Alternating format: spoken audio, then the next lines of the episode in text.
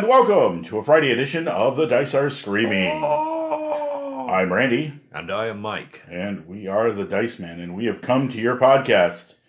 Or you'll come to us, one of the two. But whatever it is, welcome. If this is your first night at Podcast Club, you have to podcast. Uh oh. What's the second rule?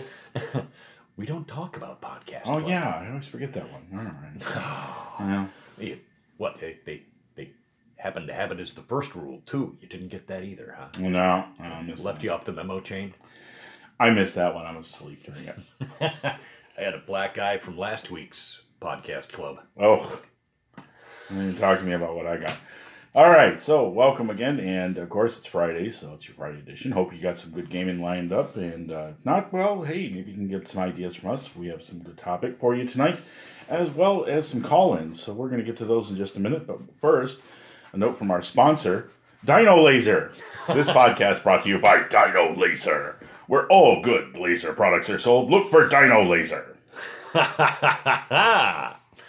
Dino Laser. Yeah, Everybody wants one. that's right. I just, man, I feel like I want to ride that into battle on the cover of a classic 70s sci fi novel.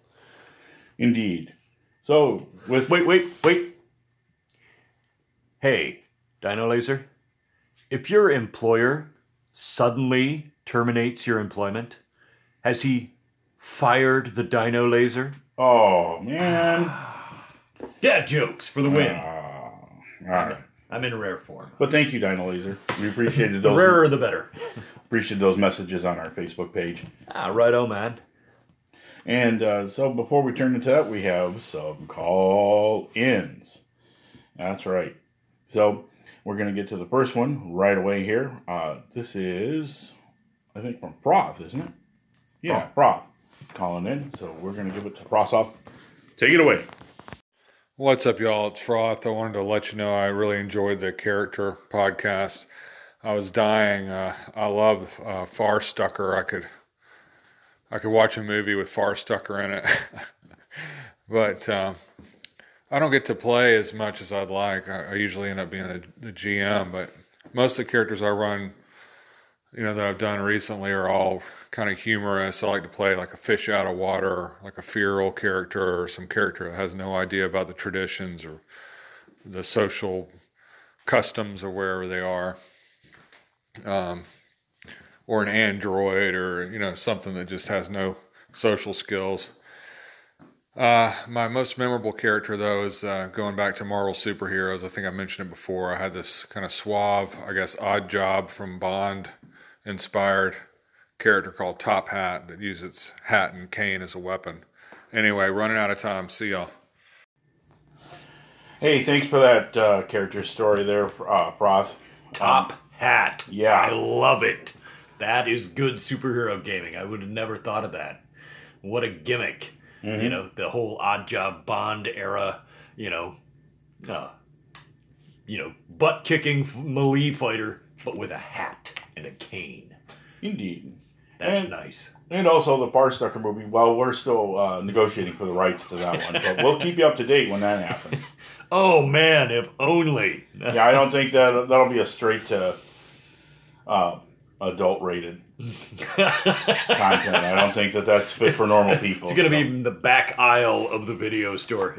I mean, you know, well, actually, it'll be such a cheap release, it'll still be in video stores. Well, know. yeah, but you know, hey, maybe Netflix will pick it up. Who knows? Who knows? Get it on Amazon Prime. There, no, uh, I only dream of things like that. He was, it was just a fun character to uh, let my hair down and go nuts, uh, and you know, just listen to all of my worst impulses. Oh. yeah, and uh, as the game master, I had to listen to it too. So hey, He really did. You were a trooper, dude. I am. Uh, I am a gentleman, I think. Um, on that note, uh, we have uh, some other character stories. Joe Richter from the Wheel or Woe podcast called into with some of his character stories. So let's go right to Joe. Hey, what's up, Randy? What's up, Mike? This is Joe Richter. Uh, I'd be happy to be your sports anchor, dudes. That would be the best. I think I need to come up with some sort of cool catchphrase like, oh, that's a real humdinger, or something like that. But that was a great episode hearing you dudes talk about your characters. Made me think of my first ever character, which was a back in AD&D days. He was a dwarf named Joe Boondy, and every time he'd kill somebody, he'd have to run around the battlefield and find something to prop one foot up on, you know, a rock, a stump, a goblin head, whatever. Put one foot up on that, one hand on his hip, and say, I am Joe Boondy.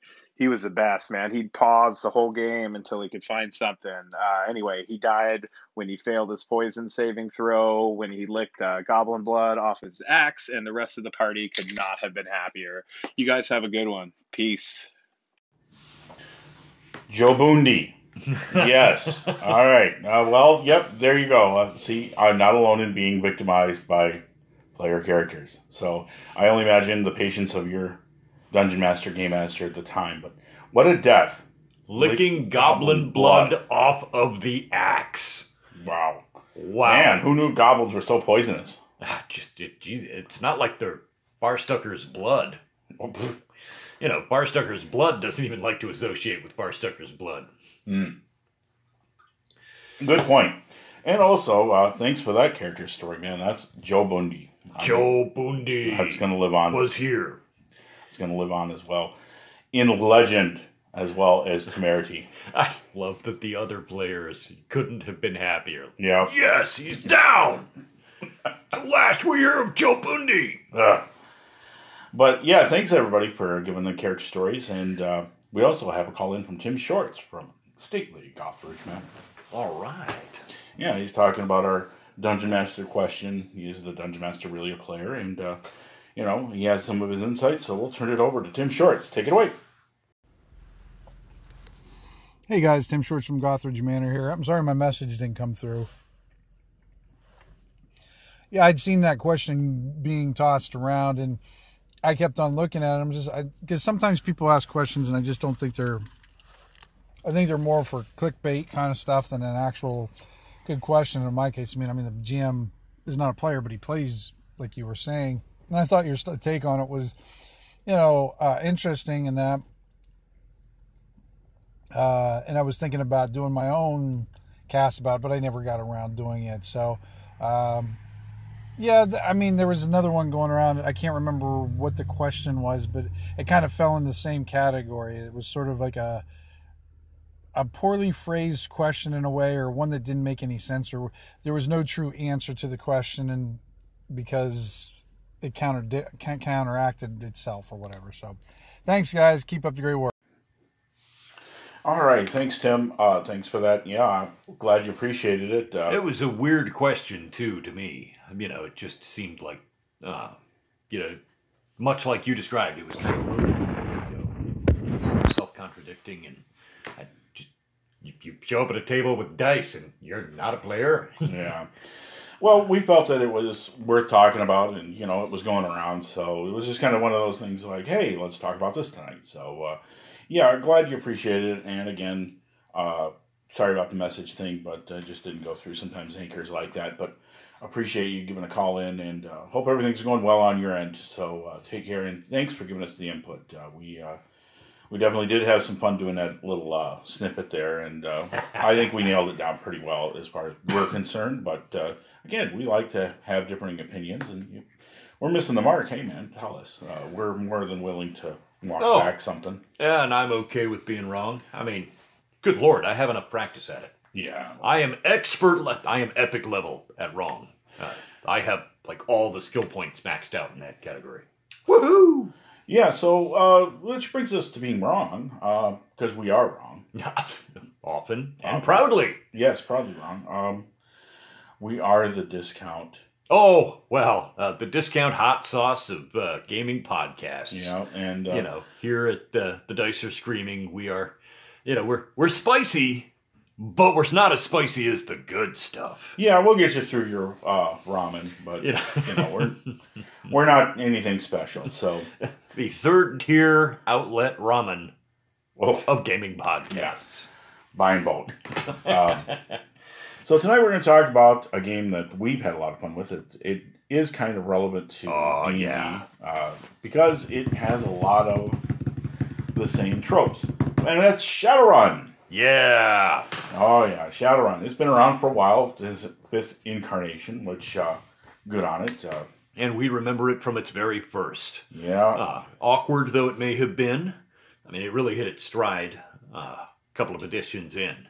yeah, Really smoothed out that system because, I, from a mechanical standpoint, I have some criticisms. I'm just going to. we have concerns. I'm going to get the negatives out first, okay? I'm going to get the negatives out first, and then we're just going to focus on how much we do like this game. So, you know, I mean, I'm going to take you to Mordor, but don't worry, I will get you back to the Shire. All right. the dice pool system, particularly with regard to magic and decking, was a little bit of an obstacle for new players. Okay, Yeah. it was.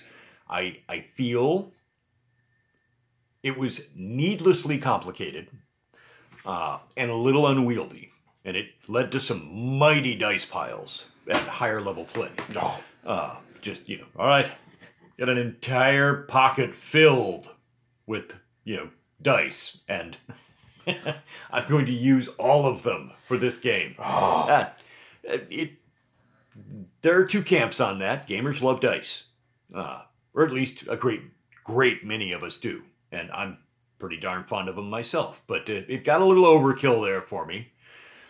Uh, they removed some of the clunkiness as time went on. They they, they thinned out the necessities. Uh, uh, some of the early editing was not quite on point, so there were some you know errata in those earliest editions that needed correcting. But let's talk good stuff. Okay. yeah. Well, you know, Shadowrun came at a time when Cyberpunk was coming to the fore, and we were talking last week about, uh, or last podcast, not earlier this week. Boy, it seems like weeks passed by, but uh, yeah, we were talking about uh, character in Cyberpunk, and that kind of started me thinking about Shadowrun again, and it's been coming up on uh, the Twitter sphere as well as some of the places up on Facebook as well. Uh, Shadowrun, as Mike said, yeah, it's a complicated system, but let's talk about the setting, and that's where its main strength is. Um, the movie Bright recently came out on Netflix, and people said, you know, they should make a role playing game of this. And one of the memes was is having Will Smith go have his arms outstretched, right, and, looking incredulous, next to a copy of the Shadowrun book, and uh, of course, that's what you would normally go to. Um, Shadowrun was a kind of mismatch of if William Gibson wrote Lord of the Rings Yeah. and all the dystopian presence of and baggage of cyberpunk was lumped in with your fantasy tropes of dragons and elves and orcs. And it kind of came into this for with magic returning to the world and part of a cycle, and it used the kind of Mayan uh, calendar, which we've already uh, passed. Yeah, the date has worn out on that, but uh, at the We time didn't see that we were playing dragons this, over Tokyo. I remember this was you know like 20 years before that date was going to tick up on us. So uh, you know we thought it was pretty cool. Yeah, the Mayan calendar. And then magic comes back to the world. Poof, people turn into whatever you know hidden genes buried in their system decide to spring back out, and bang, you're an orc, and poof, you're an elf. Uh, that was pretty cool. I mean, that was a great way to fuse science fiction with fantasy. They just they nailed it on the backstory. Yep, and the rise of the mega corporation, which is essential to part of cyberpunk. And of course, we have to talk about cyberpunk a little bit to get kind of into the core of what Shadowrun was about at the time. But uh, you know, the mayhem of Shadowrun is also one of its big attractions, and violence. a lot of violence is essential to running any Shadowrun campaign. Uh, primarily because you have well armed gangs cranked up on magic and drugs and all sorts of uh, shenanigans, and they're just out to up to no good. you have an a very limited supply of comfort and luxury, Yes, and a very large population of people competing for it. Uh, so those who have it are protecting the things that ensure that they get it. And those who don't have it are trying to get their paws on whatever will get them a little further ahead. A very dog eat dog world in Shadowrun. Yep, or Uh, even a trip down to the local uh, stuffer shack results in a massive firefight. Welcome to the convenience store massacre number 37. Yep. So you have uh, that as well as the social people of orcs and trolls and dwarves and elves and dragons and numerous other metamagical creatures of legend returning back into the world. And along with that, ecological destruction and social issues of these new races sort of appearing and how humanity deals with this and how the dynamics of the government and corporations competing against each other all fall apart, allowing the mega corporations to step up and be the main powers in the world. Yeah, that the vacuum created uh, because you know power uh, does not exist. Uh, power will not abide a vacuum. You know, wherever some power moves out, new power will move in. Uh, so, in the world of Shadowrun, just as chaos strikes and saps the ability of any stable form of government to accomplish even most the most routine tasks as it's frantically trying to deal with constant crisis. Uh, voila! Up steps the no longer heavily policed ultra corporation. Uh, and they have the power to flex their muscles, the money to hire all the troops and get all the weapons that they need. And the, you know, they become non state actors of enormous importance. Uh, and corporations in Shadowrun are also your best source of plot hooks. Yep. It's all about the corporations because if you're trying to make money, they're the people who've got it. Yep, and so the megacorps um, have kind of taken over as the main power, although the governments are still there and all sorts of things like that. But the police forces are all uh, rent-a-cops. You know, Lone Star is the primary uh, police force. Everything has been privatized. Yep. So into this, you kind of have Very this- RoboCop, you know, execute order so and so, you know, yes, yeah, the- secret hidden order. Well, yeah, they're- they're beholden to no one but the bottom uh, line. So, sir, you know, police forces are um, they obviously go where the money is, and in places where there's no money, there's no law enforcement. So this creates law and lawless areas that you can have these massive firefights go on with fireball tossing and all that. Uh, but only where it isn't going to bother anybody important. That's right. Uh, so Shadowrun is very much also about subtlety. There's a time and a place for everything. Uh, you go to a really fancy uh, dress location uh, where the uptown people gather. You do not shoot that up lightheartedly. No. uh, because The response will be heavy and, and merciless. Yeah, it, no, there's no courtroom on this one. Okay, that. Yep, they're just filling out the paperwork afterwards. Yeah.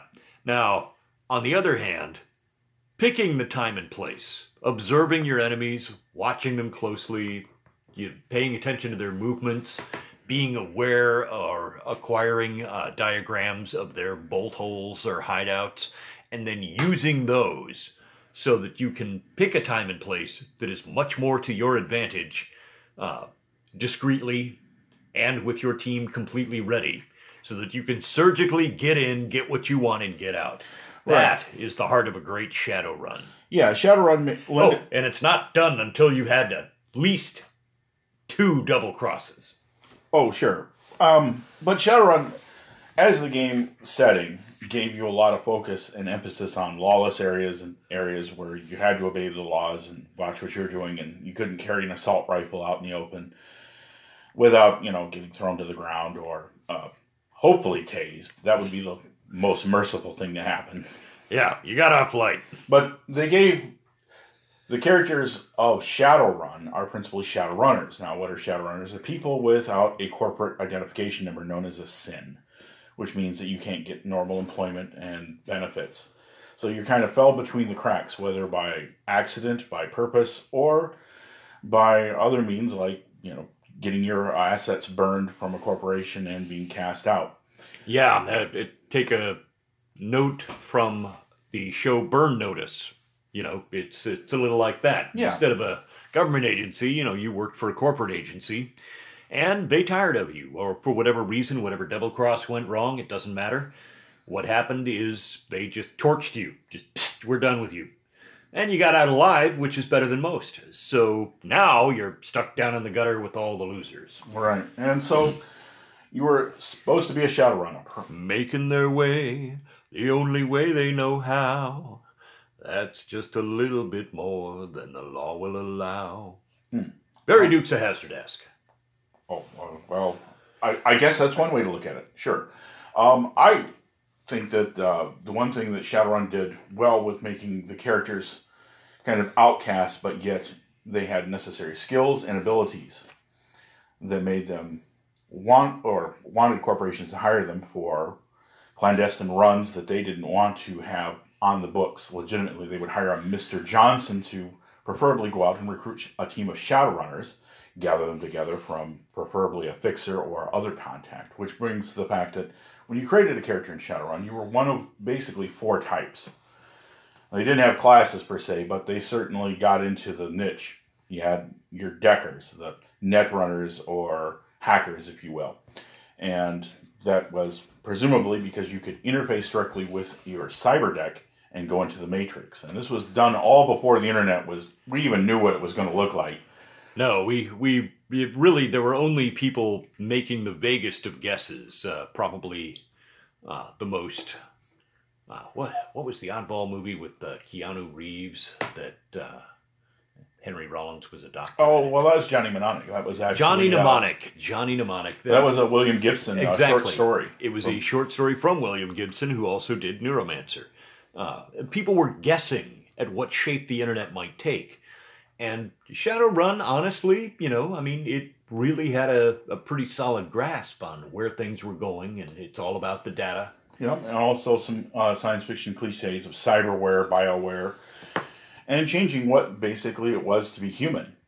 Um, but uh, you had your cyber monsters, which were te- technically called street samurai, or um, Yeah, the the quality that represented your uh, mortalness, your connection to the, the world of like living, thinking, reasoning creatures, uh, was referred to as essence. And it, the more cyberware you had installed, the less essence you had. And it could mean being a little more subject to magic effects because Yeah. you, you lost a little piece of your humanity when you had it replaced with dermal plating three. Know. yeah, and all limbed up with cyber limbs. And of course, uh, you had cyberware and bioware and other enhancements, but uh, you also had skilled characters that could be used, like riggers, who directly could uh, manifest their will inside a machine, either driving a vehicle or using a drone. So, you know, drones are a thing now, and so that was obviously something that uh, back then we kind of didn't understand what the big deal about drones are, but now much like uh, Hardwired, uh, John uh, Walter John Williams. Walter John Williams' book Hardwired with the uh, Panzer Jock, which was a guy who drove basically a tank that he was wired into. He would plug it into his vehicle. brain. Yeah, he's he's he's got it wired directly into his brain, plugs in right behind his ear, and he's suspended in a mesh web so that he's not plying around the inside of this thing. Uh, but you know that's how he operates it, and riggers are very much like that. Yep, and also using drones and other things like that uh, to spy out areas. But uh, technically speaking, uh, the other part was magic users. Spellcasters. Yeah, shamans and mages. Two distinct types with shamans using totems and more ancient forms of magic, and mages using a hermetic form, formulaic. Mostly uh, out of the kind of John Dee Yes. uh, kind of uh, formulas, but uh, all that came true. So you had you would create a uh, cast of characters that uh, had diverse skills and backgrounds. One of the things I liked about Shadowrun right off the bat was contacts. It wasn't just your character how powerful they were, but was who they knew. Yeah, you could uh, be really broke going into the game uh, and maybe have a decent skill set, uh, but not a penny to your name and lousy equipment because you cashed it in on a very powerful contact. Uh, it was a thing that was treated as having as much value as the quality of your gear, the degree of your cyberware, uh, the amount of cash you began with, or you know the skill points that you were able to pour into various abilities. That contacts meant opportunity and problem-solving abilities. Right. Not everything is in your bailiwick. Uh, you, Mister, I don't have a sin number. you don't have clout in the corporate world. But Yeah, if you you- still got an old pal over at the company who's got some rank and uh, a computer that isn't overly watched, maybe you can get some answers out of them. Yeah, and also having informants and uh, accomplices on the street, like a fixer or a gang leader, Or a up. Lone Star cop who is open to the idea of a little uh, augmenting his salary. Yeah. Ugh. but uh, generally I speaking, got donuts. oh boy, you just said the magic word. um, well, when you, uh, as a game master, primarily Shadowrun was a easy way to get all these characters from diverse backgrounds who were basically they fell through the cracks. They could be high end corporate agents that have now fallen foul of their former masters to just uh, street scum made good. and best of all to me, possibly just to me, they're not necessarily each other's friends either. They're all in this for a payday. Right. And you can play it as a team of people who really like each other and get along well and enjoy working together. Or you can play it as people who are all out for themselves uh, and are perpetually negotiating because of that. It, it can go either way. Yeah, and it'll lend a new dynamic to the team aspect. So you had characters that when you would create them, of course, they had a very robust, which means complex, system to get a character that you wanted, and you could kind of play it both ways, like the Burnout Mage showed. You know, if you were a spellcaster, having cyber was verboten just as much as wearing plate mail and being a wizard it just wasn't going to work together. But you could make it work, and you could have diverse characters that hacker that had some rigging skills, or vice versa. But when you create a team, you came to the table. It was easy to get the hook in, which was Mister Johnson, which was a nameless, near faceless entity that was interchangeable. Yeah, any corporate goob Yeah. who shows up with a job offer is a Mr. Johnson. And it didn't always have to be corporations either; it could be other things. And into this, they had a complex world built of various secret societies and organizations. The elves and dragons were in it. Dragons owned two megacorps that I can recall. Ah, Dunkelzahn. Yeah, Dunkelzahn and uh, Haslich, who uh, owned a petrochemical company. really? Yeah, Okay. yeah. But uh, you know, these dragons just showed up with lumps of gold and just you know, you know I now I'm going to buy controlling stock in this. Anybody going to fight me? No, no, no. uh, That's No, fine. they're not, not really in the mood to argue. Yeah, your money's good here. Which, I mean, again, if their money wasn't good there, perhaps there would have been a fight. But, you know, you show up with gold, you get what you want. And also, you're as big as a Panzer tank, you know. Well, sure. I'm not saying it wouldn't be difficult to dispose of them. Uh, certainly Yeah. disposed of at least a couple of player characters I recall. Oh, Dragons yeah. were no joke. Okay, No. let, let's let's pause on that note and mention that uh, a Shadowrun dragon. Well, that's a whole different cry from AD&D First Edition dragons. Yeah. Okay, First Edition. Yeah, look, a, da- a dragon is a very tough opponent, uh, but a suitably well prepared high level group of adventurers have a really strong chance to take down a dragon uh, in a reasonable amount of time and come out of the encounter alive, uh, or at least, you know, able to bring a lost friend back. Not so the world of Shadowrun. Dragons are no joke. Uh, they are Oh, they're brutal. just giant, armored, uh, damage resistant, Spell magically active, magically resistant mofos. They have it all. They they got the whole package, and they didn't get they didn't get shortchanged anywhere else. They're, if you're looking for a chink in the armor, if you're looking for a spot where like oh here's their weak point, he's allergic to pepper. No, nothing. right, and you have And also, you have the urban scape with new creatures lurking at the areas, uh, from ghoul gangs scavenging uh, to uh, you know ghouls, actual real ghouls that you know eat people and sell the cyberware off. You know that's your organ legging. Yeah, Yeah, not pretty. yeah. You had all that going on, and you know, Uh, very. Uh, if you can imagine Repo Man, the genetic opera. Oh. Uh, you know, Shadowrun. Elements of that there too. You know, in, in the uh, I'm ancient three, origins. three months late on my payment to my uh, Jarvik three heart. Well, we're gonna have to repossess that, but, but I'm still using it. Ah, I'm sorry. Did you read the fine print, son? Oh. Yeah, you're on the you're on the hook for this. Yeah, so while Shadowrun can be complex to play, it was a lot of fun, and so you know, kind of put up with it. And various groups did different things. Uh, some people talk about changing the rule system from transplanting the rules from one to another and just keeping the setting, and that's fine too. I mean, play what you like. But uh, Shadowrun is a lot of fun, and one of the things that it changed at the gaming table was it brung the fun of just having the diversity of fantasy characters and magic, along with the dystopian future of cyberware, net running, corporate espionage, firearms. I got a Heckler and Koch assault rifle. Uh, you know, and it's wielded by a troll. Yeah. Panther assault cannon. Oh yeah, Oh yeah, Panther assault. troll with a minigun.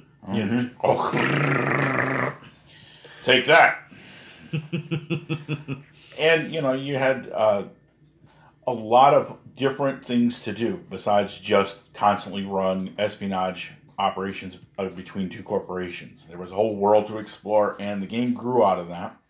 And now it's a pretty well fleshed out world with a lot of diversity in the types of ventures you want to play, from taking on international corporate cartels to even just going and doing eco-friendly missions. You know, trying to save a rare species or magical quests into the astral plane. All that kind of stuff still happens. So yeah, it's still on the table. I mean, it may not be the stuff for which Shadowrun is best known, uh, but in truth, uh, given the incredible variety of supernatural creatures that were also provided in the setting, it's entirely possible to do a standard dungeon crawl. Yes. Like, yeah, we've been hired by an elf, Mr. Johnson, who wants something done for his clan.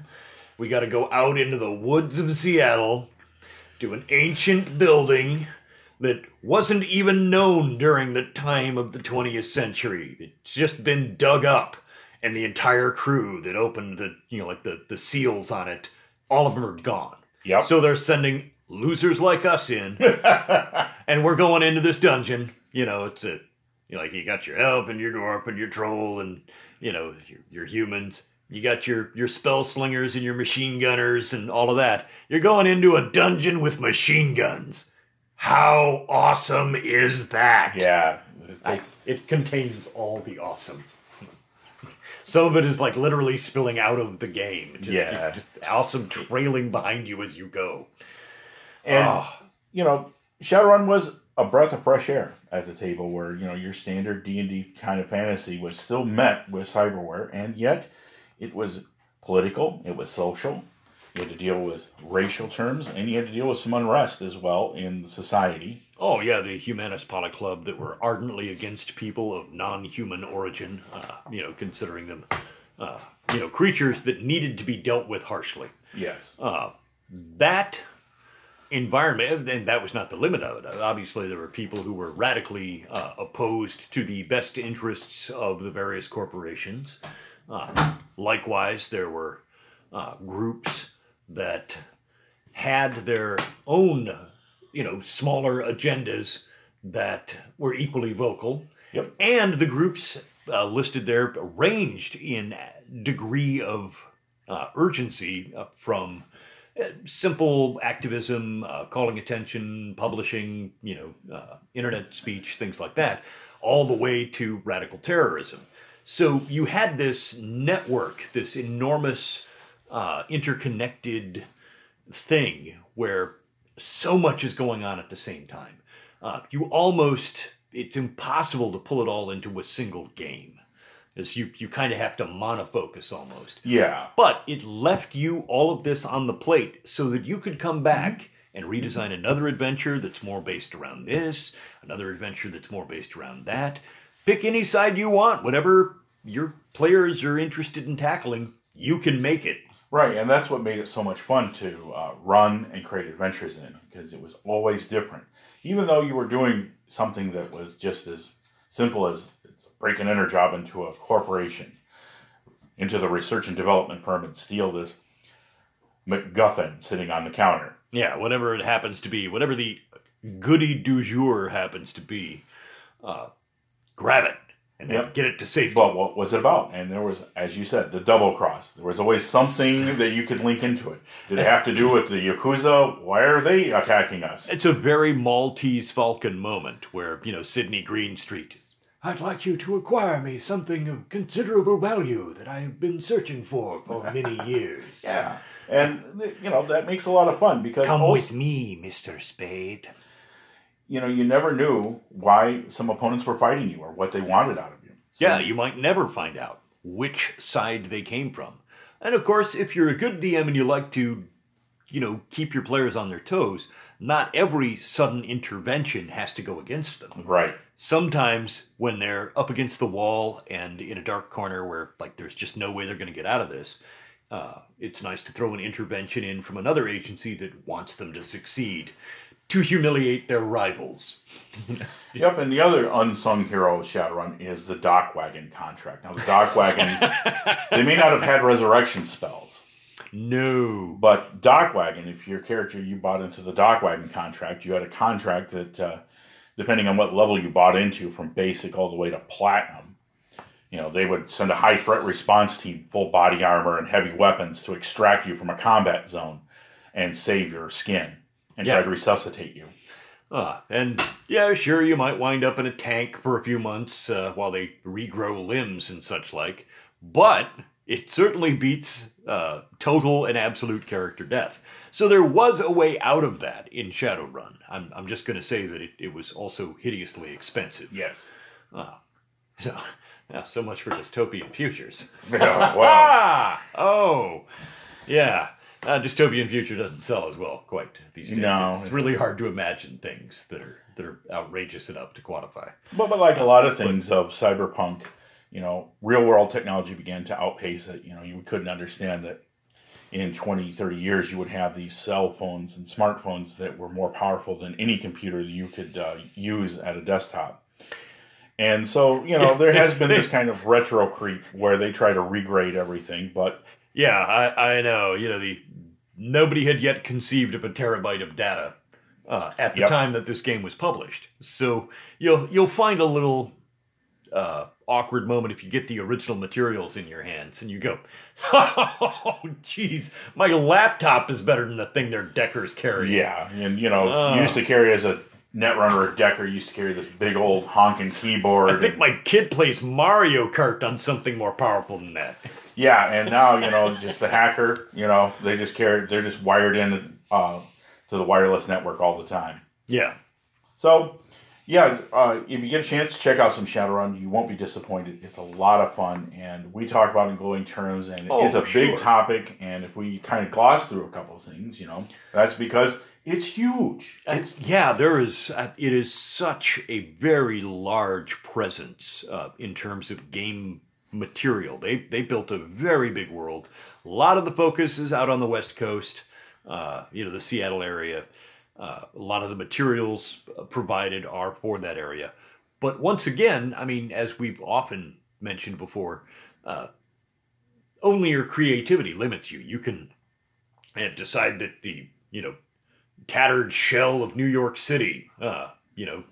With- Oh well, New York's just fine. It's Chicago that's ruined. Oh well. They set off a nuke there to kill the bug spirits, but that that you can look up for yourself. Yeah, yeah. but- look that up. But you know, the, the point being, you can alter the setting any way in which you please, and there is a very big world in which Shadowrun is taking place, uh, and it's more than we could possibly cover. Yeah, they have like just to touch on that. They have the Berlin uh, sprawl. They have uh, uh, the Atlanta sub sprawls and uh, places in, um, of course. Uh, ooh, when you want to talk about crazy, go to Tokyo sometime. Um, yeah. So wherever you, uh, want to place the Shadowrun game in the world, you don't have to put it in Seattle. That's just where they started in the very first couple editions, and then they kept it there, and then it's moved on, obviously, with the expanse of the world. But check it out; you won't be disappointed. And uh, you know, just remember, never trust a dragon. yeah, never make a deal with a dragon. Oh, make a deal with a dragon. Never make a deal with a dragon. and never trust the smiling elf. Never trust a smiling elf. Oh, and one third maxim. May the dice always roll in your favor. We're We're out. out. See ya.